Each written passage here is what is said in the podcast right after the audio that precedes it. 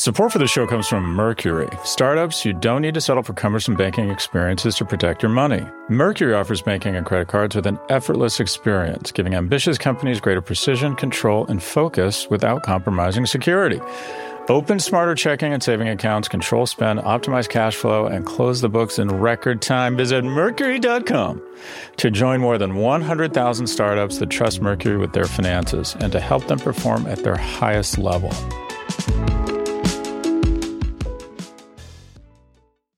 Support for Prop G comes from ServiceNow. Seems everyone is talking about AI. The hype's everywhere. It's writing college essays, running earnings reports, and fabricating my voice so well that I'll no longer need to record podcast ads. Just kidding about the last one. But you know what's not a joke? ServiceNow's ability to put AI to work across your business. With their intelligent platform, you can improve customer experiences, help non coders to code, accelerate your IT team's productivity, and resolve HR cases faster so work can actually work better for everyone. So stop the hype and start putting AI to work. Go to servicenow.com slash GenAI to see why the world works with ServiceNow.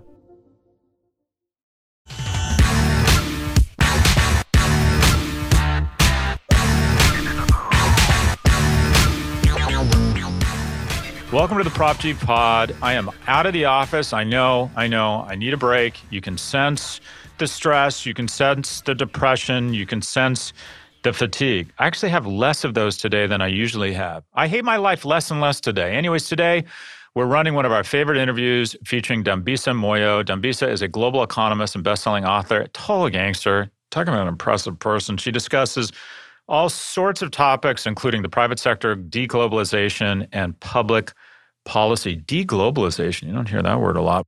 Dr. Moyo, give us five things or some things that you think will kind of define uh, the post pandemic economy. What are the enduring changes to our economy?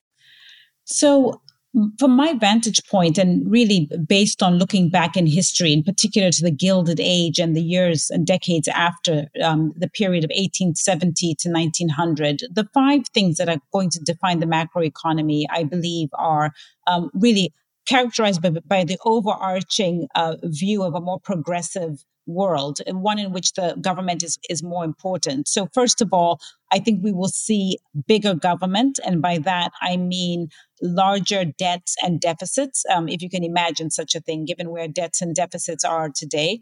Part of that is um, is really the government's role as a as a provider of welfare. Um, I think will continue. Um, the second point is that government will become bigger, much more important in terms of being an arbiter of capital and labor. We've already seen signs of this. And by that, I mean much more important in terms of employment, much more important in terms of supporting businesses. So, for example, the fact that the Fed in the United States have been buying um, uh, sub investment grade debt to support um, certain corporations. And also, we've seen in the UK where there have been um, massive furlough schemes, um, which are, I think will be more uh, needed over the long term. I think that's a second a second thing that we'll continue to see. Um, the third thing that um, I'm sure to see, which is a corollary of government getting bigger, is that I think the private sector will get smaller. Um, and in that respect, we've already seen some of these trends over the past decade, um, according to Wilshire and other data sources the um, number or the proportion of uh, publicly traded companies in the markets has gone down by about 50%. And I think that is a trend we'll continue to see, partly as, as there's much more consolidation and M&A in the markets, but also as many companies shy away from the sort of heavy regulatory uh, scrutiny and burden, both from uh, you know institutions and regulators, but also um, from society more generally. The fourth area that I think is really important um, is that we're going to see more taxation and much more regulation. Again, this was very much uh, thematic in the uh, period uh, post uh, the Gilded Age, followed by the, the crash in 1929, um, where you started to see much more antitrust legislation. Uh, we've started to see hallmarks of that, especially as many of the largest sectors banking, airlines, pharmaceuticals, technology, etc., um, are now dominated by just a handful of, of, corporations globally. So we've ended up with oligopolies in many of these key sectors, uh, essentially organically. But I think there'll be a, a greater push from governments to, to really be much more aggressive in an antitrust uh, perspective. And then fifth, uh, one area, a fifth area that I think is going to absolutely define uh, the post-pandemic era, which was actually something, a trend that was happening before COVID hit in earnest,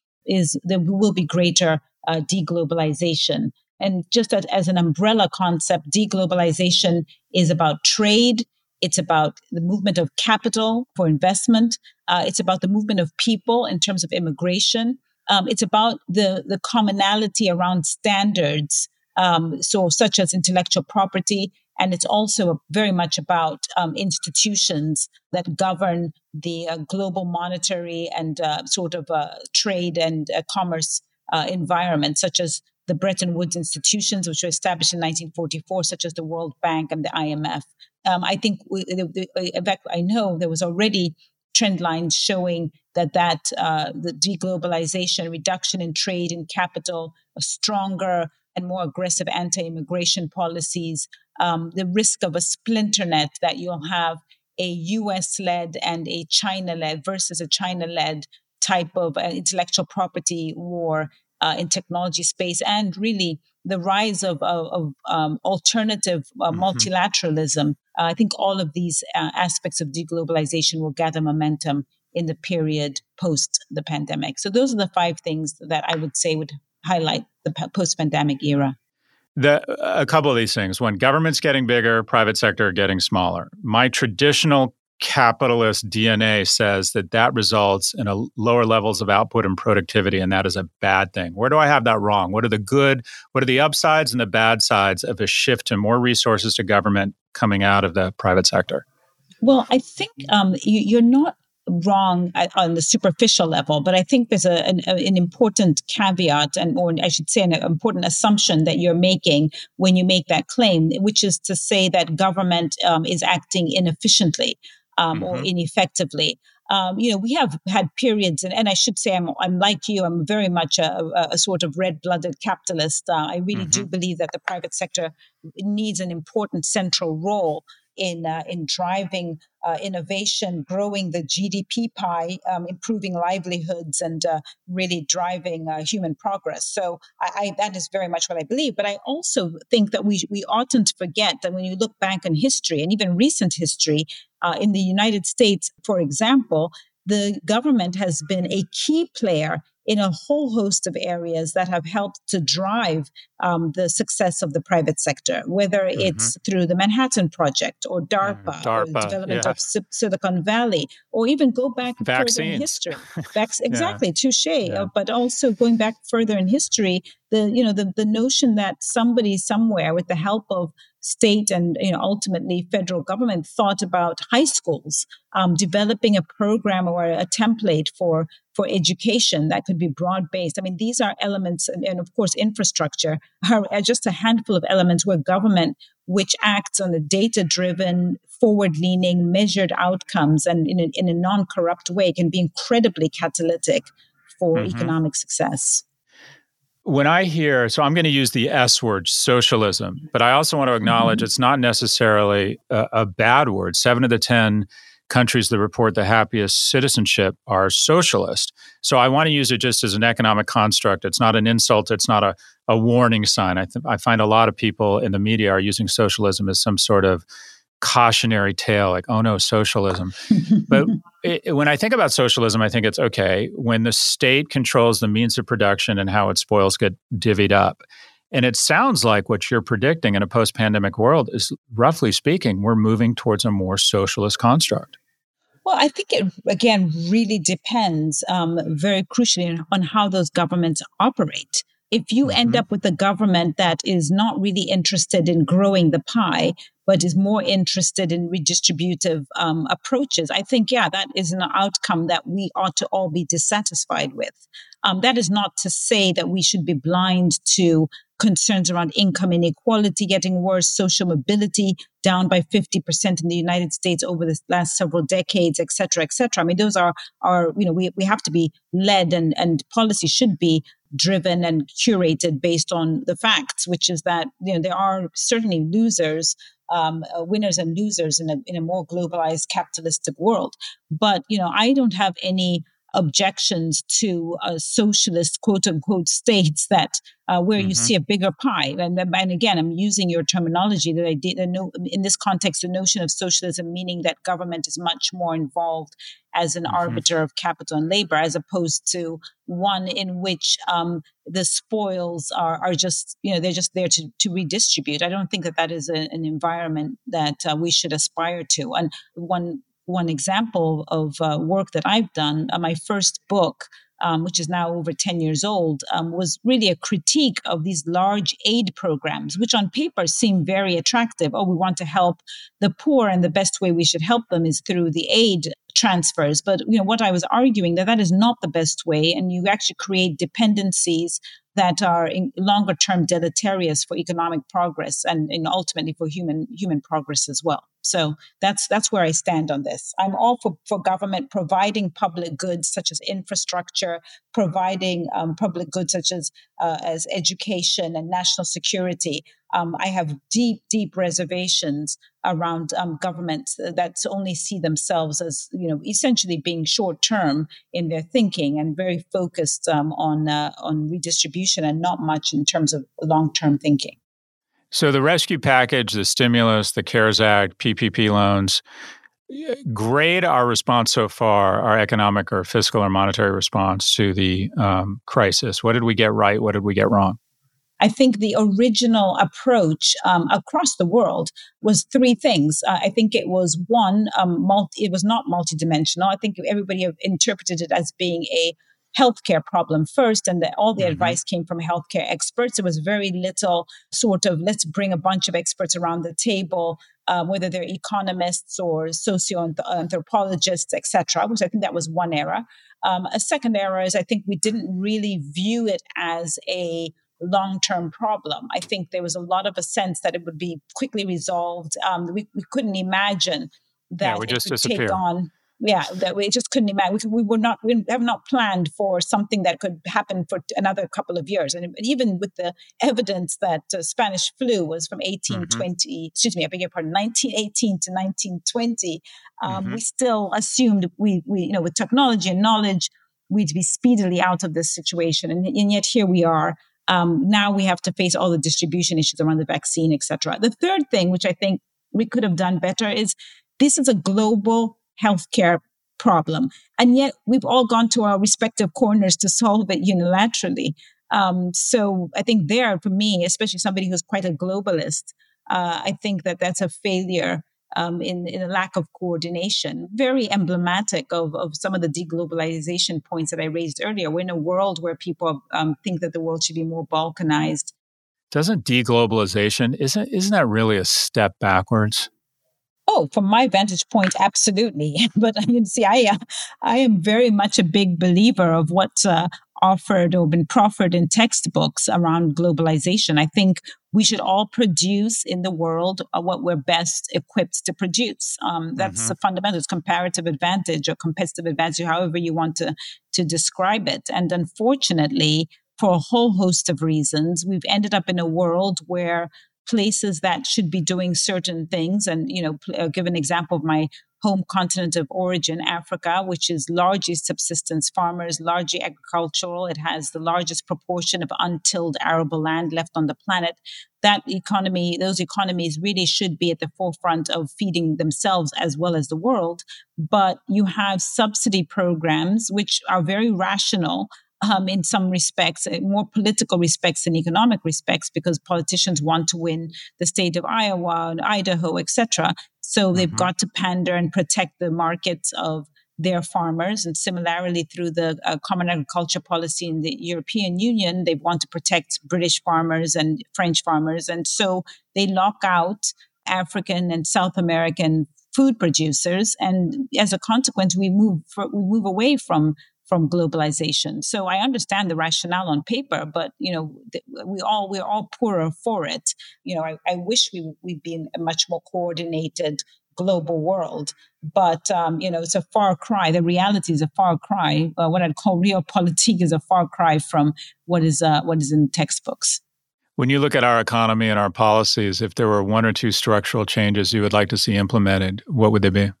Um, it's a great question. I actually published something on LinkedIn recently. Uh, I won't go through all of them, but it was sort of three things we should start doing, three things we should stop doing, and three things mm-hmm. we should keep doing. And this is for the for the United States. I won't go through all of them, but it's certainly the case that for the United States, uh, for me, the biggest uh, vulnerability is the political environment. It's far too mm-hmm. short term um, we're in a situation where the political infrastructure in democracies is misaligned from a lot of the long term problems that the, the global economy and the US economy faces, whether it's technology and the risk of a jobless underclass, mm-hmm. demographic shifts that are leaving people unemployed, concerns about uh, the environment. These are all long term. Income inequality, these, are, these require deep thought and they require long term solutions, but our politicians are rewarded for short term thinking.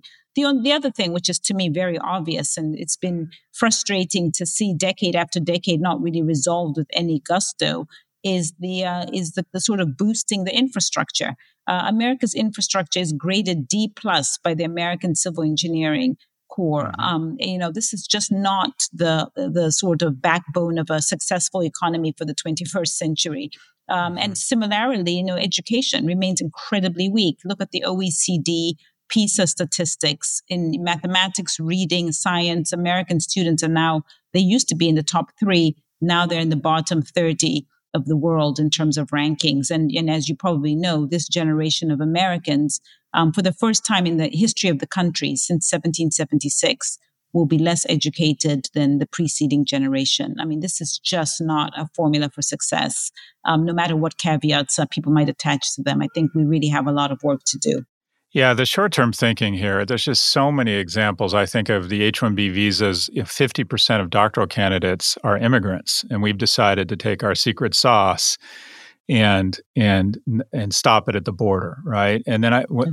but the ultimate manifestation and i would be curious to get your view here, because mine, I'm a glass half empty kind of guy, is is our our skyrocketing deficits. We show up and we say, I know we won't have to tax the rich more because they're my donors, and we'll throw bread and circuses at the populace and we'll borrow money against future generations.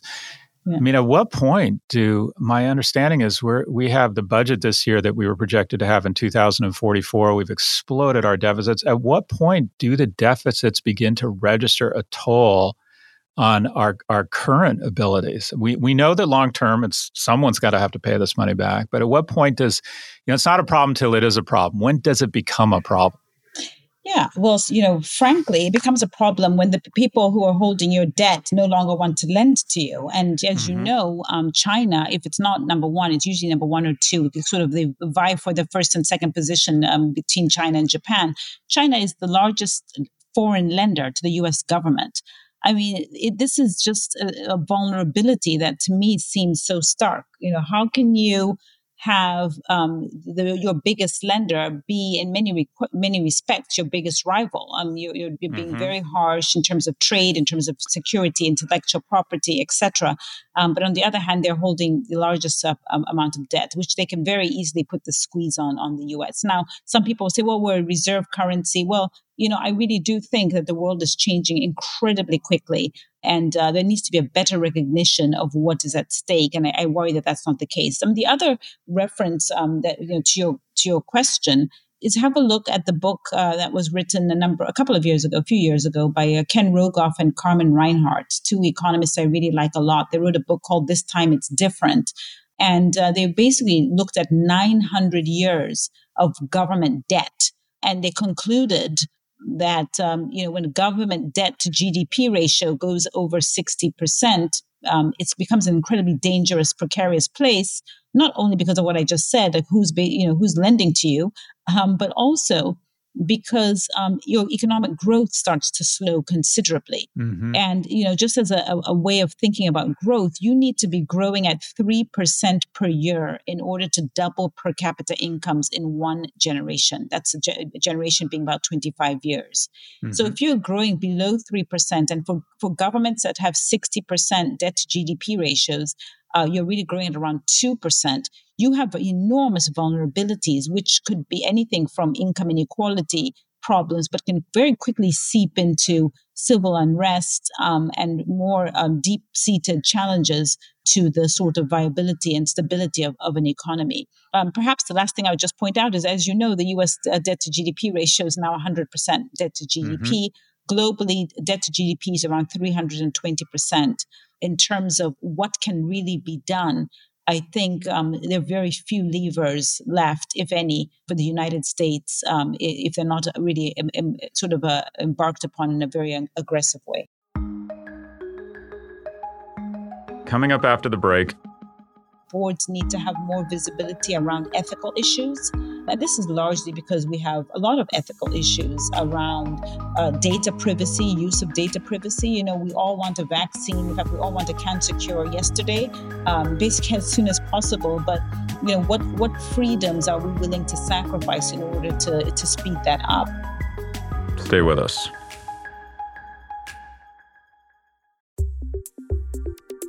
Support for Prop G comes from Fundrise. You know the adage buy low, sell high. It's easy to say, hard to do. For example, high interest rates are crushing the real estate market right now. Demand is dropping and prices are falling, even for many of the best assets. It's no wonder the Fundrise flagship fund plans to go on a buying spree, expanding its billion dollar real estate portfolio over the next few months. You can add the Fundrise flagship fund to your portfolio in just minutes and with as little as $10 by visiting fundrise.com slash propg. Carefully consider the investment objectives, risks, charges, and expenses of the Fundrise flagship fund before investing. This and other information can be found in the fund's prospectus at fundrise.com slash flagship. This is a paid advertisement.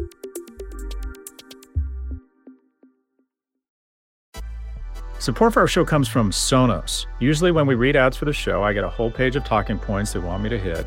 But get this Sonos sends me their latest portable speaker, Move 2, and no script. They just want me to share with you what I honestly think of it. And after listening to the speaker, I get why Sonos is so confident that I'd have good things to say. It's fantastic. It's incredible that this kind of fidelity and acoustics and sound comes from such a little device. I mean, it really packs a punch. And also, I have been buying Sonos for 10 or 15 years now. I know the CEO, I know people uh, that work there. They're just good people and a nice company, and they make an outstanding product. The battery life of Move 2 is so good, giving up to 24 hours of playback. And because it's weather and drop resistant, you can bring it anywhere. Just think of all the places you could listen to this podcast. What a thrill! Seriously, you won't believe how good I sound on this speaker. Every stream counts, people. Come on, come on, invest in this relationship. To learn more about Move 2 and other Sonos speakers, visit Sonos.com. That's S O N O S.com. And you serve on a bunch of corporate boards. And I know you're interested or have written about corporate governance. What do you think are the one or two structural changes, or what would you, how would you like to see boards of directors of public companies change? So, you know, just to give some context, I do have a book called How Boards Work. I think that mm-hmm. there is a lot of um, a sort of a blind spot by a, no- a, number of people, even even our own employees, about what the mandate for the board is, what levers boards have to influence change. Um, boards have been around since around 1674. Um, mm-hmm. And you know, by and large, we haven't changed that much. I mean, on the margin, there they have been some changes, but really fundamental change hasn't really been the case. And I say that um, really with part temerity and part uh, humility because mm-hmm. I think uh, there's something to be said about a good governance structure. Um, but on the other hand, I, I, don't want to to claim or to assert that other boards didn't have challenges. I mean, try being a board member in the middle of, the World War One or World War Two must have been incredibly mm-hmm. difficult. So, you know, it's it is challenging, yes. Um, however, I do think there are some specific opportunities. I think boards need to have more visibility around ethical issues um, mm-hmm. as one area. So, you know, there's some companies that are, are, going as far as thinking about having ethics committees on the board.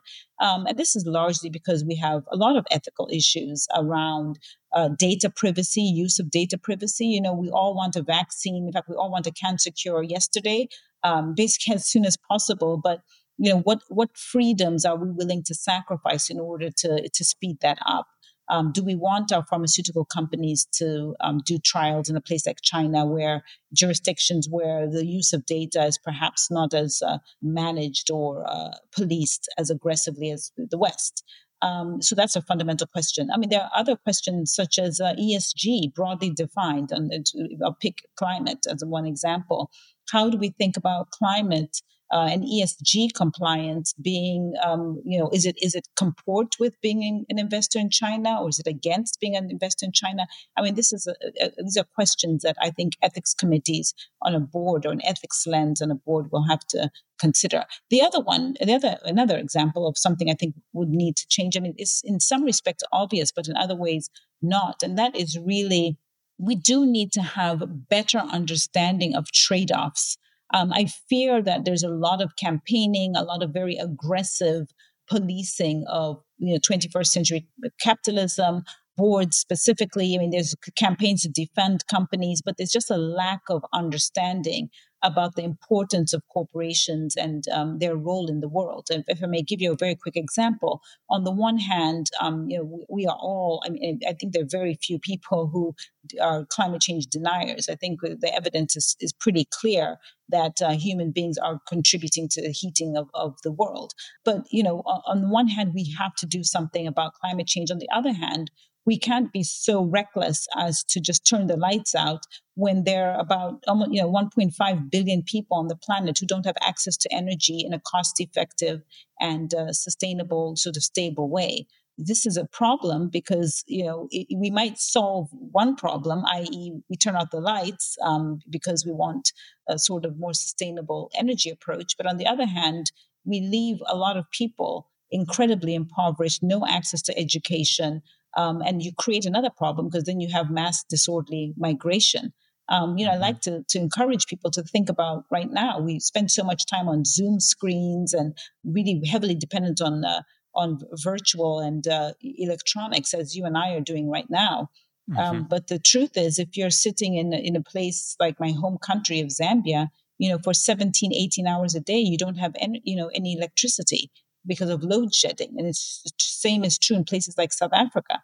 It's a very specific example, but it's a very generalized problem that uh, we cannot and boards should not be in a place where they're being forced to uh, answer questions without thinking more generally about trade offs and, and broader concerns for society. So to wrap up, two things. I want to do a lightning round with you, but I want to give you the ability to pass because some of these questions, uh, someone is thoughtful with your credentials doesn't want to just want to give a three or oh, five second answer. Uh, in a decade, uh, global superpower, China or the U.S. or other. Could it be both of them, or what does what does other mean? Somebody else. well, I was thinking somebody else, but say more. Oh, no, say no. more. I, I, I think that it will be finely tuned. Um, I think that both economies uh, will be uh, important uh, players in, in different in different areas, and there's going to be forced cooperation, 50-50, Well, that's optimistic. I think that's actually probably a a, a decent. That's outcome. what my portfolio says. and do you stock market Nasdaq up or down next? Call it next twenty four months. Up. Up. Uh, yeah. Number number of households that are food insecure in the U.S. up or down over the next five years um, I'd say up. I think the number is one in seven in the US. I, I fear it's going to be higher. Yeah. And do you think that we as a nation become less or more polarized? Um, I'm afraid it's probably going to be more polarized. So let me just add to that. If there's more food insecurity, which sounds like more income inequality, if we become more polarized, isn't the risk of revolution much greater over the next five or seven years in the US? Well, I would say in principle, risk of anything, yes, is, is mm-hmm. rising. Mm-hmm. Um, but I, I, think at the same time, the institutions in the United States are becoming more transparent, more inclusive. Um, I think what needs to be done is is greater conversation. Um, and, you know, I'm, i have been reading this book. I'm actually rereading a book called The Art of Thinking Clearly, which came out a number of years ago. But it's really interesting because we make there's so many fallacies and so many assumptions made about what quote unquote the other side think. And so I think really mm-hmm. public policy's duty and the next, um, you know, certainly generation, but certainly the next five years or so is really to try and bring people together, having proper conversations about what America means, what it's supposed to be, and how it's going to get to that place. as opposed to pointing fingers. And I've talked about this. I think one of the weaknesses in the country, um, which I, I really love living in America, but one of the challenges has been it's been too um, easy to blame someone else. It's always China's fault or it's mm-hmm. globalization's mm-hmm. fault, and there's no real acknowledgement that we've made some catastrophic errors that need to be rectified. So I'm optimistic about the U.S. because I think they're very quick to to solve problems. And last question advice to your 25 year old self, or specifically, we have a very young viewership uh, on the podcast here. What advice would you offer them?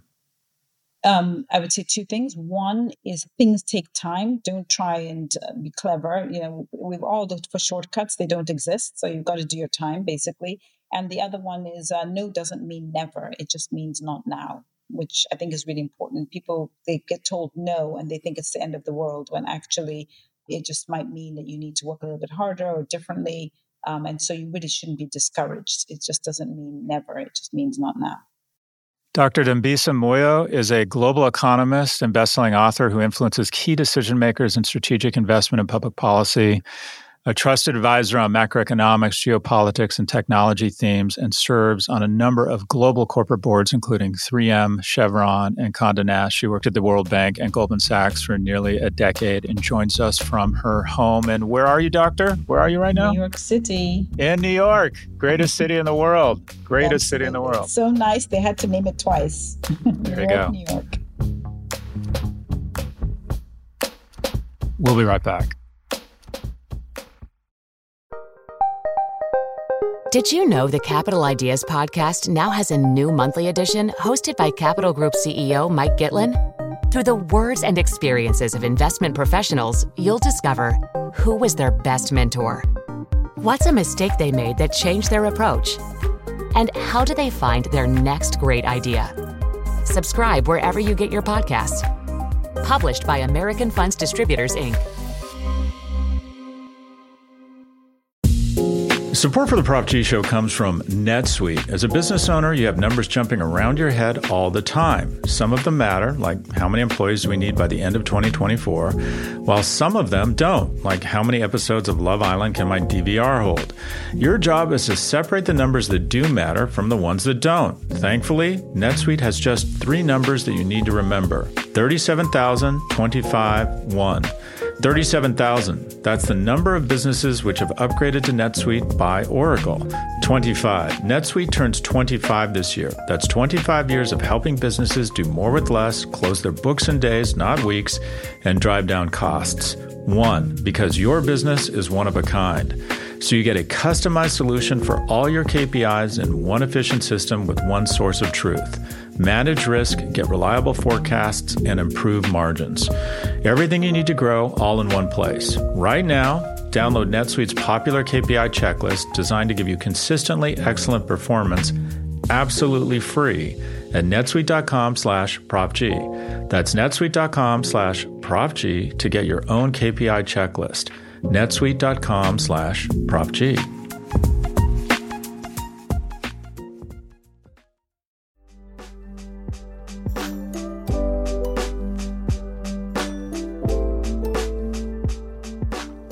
Algebra of happiness.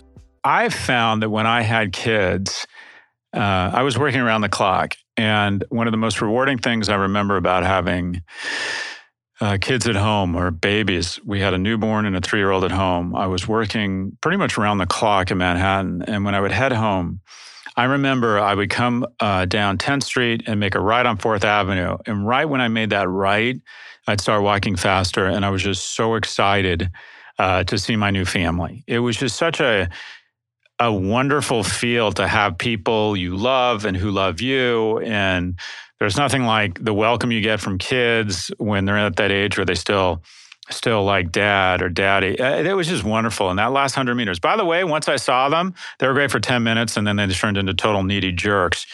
I found that anticipation was one of the most rewarding things about being a dad. Whenever I would get on a plane home, I would immediately just get kind of this strange sense of impatience and a little bit of anxiety, but mostly hopefulness and anticipation of getting to see my family. That as soon as I got to the airport after a client engagement or a meeting, that anticipation and that excitement would build. And the closer I would get to home and then finally to that last 100 meters, uh, was just wonderful. And I think that's been one of the nicest. If I look back on the film that is my life, Jesus, that'd be one fucked up documentary. You don't want to see that on your Netflix home screen. Anyways, the the frames that were really rewarding or burned brightest for me weren't necessarily even being with people, weren't necessarily even going on some great vacation. It was the anticipation. So where does this take us? Build some anticipation in your life. Build some frames that you can look forward to. Call people that you love that you haven't seen in a while, whether it's friends, whether it's grandparents and put something on the calendar and then call them, call them and create anticipation. Create that last 100 meters. Create a sense of wanting and longing. And even if you have, even if something happens where you have to cancel, the best thing for me about seeing people, about vacations, about doing something wonderful has been the last 100 meters before that thing happens. Build the last 100 meters in your life. Start making plans and reach out to people and give them that last 100 meters. Make some trips, put some things on the calendar and then express to people, tell them how excited you are to do this, but more specifically, to do this with them. Our producers are Caroline Shagrin and Drew Burrows. Claire Miller is our assistant producer. If you like what you heard, please follow, download, and subscribe. Thank you for listening to the Prop G Show from the Vox Media Podcast Network. We'll catch you next week on Monday and Thursday.